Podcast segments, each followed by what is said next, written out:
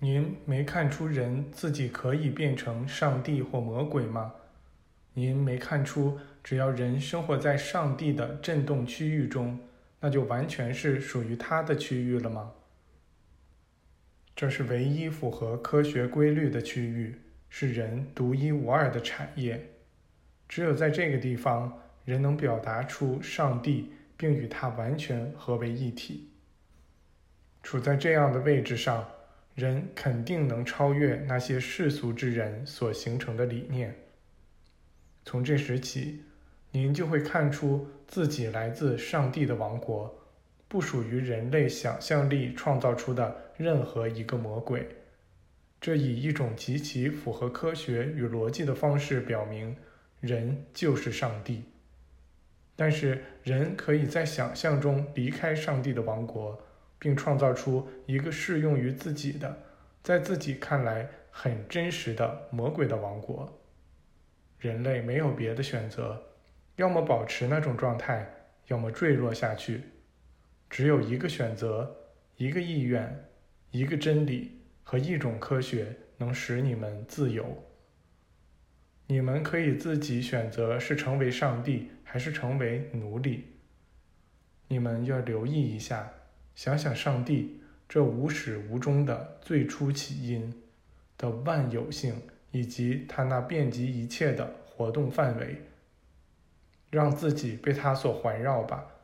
成为这个理念的信徒，并只忠实于这个理念吧，只崇敬一个上帝，一个全能的神圣临在吧。那时你们会发现自己身体的人性震动转化成了那神圣的或原初的震动，生活、思考、进化，并与这个震动合为一体吧。那时你们就真正处于崇敬之中了。而人会变成他所崇敬并奉为典范的。对全体人类来说都是这样。只有一个上帝，一个基督，一个圣体，一个人，一个大家庭。在这里，所有人都是兄弟姐妹，并完全合为一体。人们将不会把上帝表现为一个人的形态或形象。上帝是包含一切并渗入一切事物之间的万有。人们一旦把它人格化，就把它当成偶像来崇拜了。人们失去了那个典范，只拥有了这空洞的偶像。那典范并不是一个死气沉沉的救世主，或一个死气沉沉的神灵。应该想着并知晓，我们就是上帝。从而让上帝在我们自己眼中变得生气勃勃，充满活力。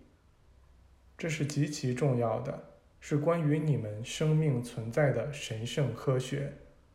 这神圣科学可以使你们自身之中的基督，你们的神圣拯救者，活起来，并与你们完全成为一体。那时，你们就是这基督本身。而他成为了你们全部生活中种种行为的动力。你们自己拯救了自己，救赎了自己的真我，与上帝完全合一。通过尊崇、热爱和崇敬这个典范，你们将其吸收了进来。于是，上帝就在你们的内在生命中变得活跃起来了。至此。谈话改变了主题，我们开始探讨是否有可能前往香巴拉。大喇嘛问他能不能去那里，人家回答他说：“如果他能抛开自己的身体，再把它重新聚合起来，就可以毫无困难的到那儿去。”不管怎样，这些大师们当晚要去香巴拉，我们商定晚上他们要早早到我们的住所集合。而托马斯将陪他们一同前往。事实上，我们回去后没多久，他们就来集合了。短短的交谈了几句之后，他们出了门。后来，在相当长的一段日子里，我们没再见到他们。在此期间，我们忙着给那座寺院绘图并编号。一天，当我们在这寺院的一处墙基里搜寻时，挪开大量碎屑后，发现一块古老的大理石板。我们把它拿到外面去清洗。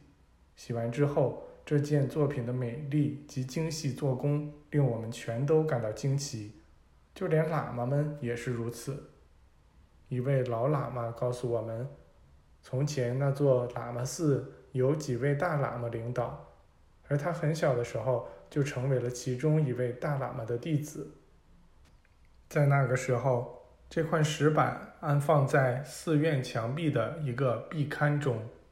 他师傅坚持要大家在每月第一个星期一的早晨九点去拜望这块石板。人们来到存放石板的壁龛那儿，静默三四分钟。